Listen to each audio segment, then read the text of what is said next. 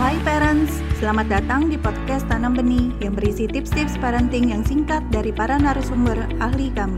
Untuk mendapatkan tips-tips terbaru kami, follow podcast Tanam Benih. Yuk kita dengarkan bersama.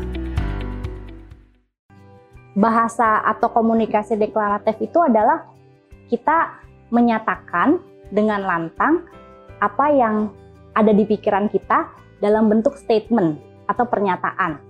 Nah, kalau komunikasi deklaratif ya, itu adalah komunikasi yang memberi kesempatan untuk si anak ini berbagi pengalaman, sharing pengalaman dengan kita. Dan tujuannya itu bukan untuk kita, oh anak ini harus berespon tertentu nih, kalau enggak salah gitu ya. Enggak, tapi tujuan komunikasi deklaratif ini adalah kita mau berbagi ide, kita mau berbagi sudut pandang kita ke dia, pemikiran kita, terus kita mau berbagi uh, prediksi kita tentang suatu hal itu seperti apa sih? Kita mau sharing ke anak ini, gitu. Jadi tujuannya bukan untuk mendapatkan respon yang benar sesuai keinginan kita. Terima kasih telah mendengarkan podcast Tanam Benih.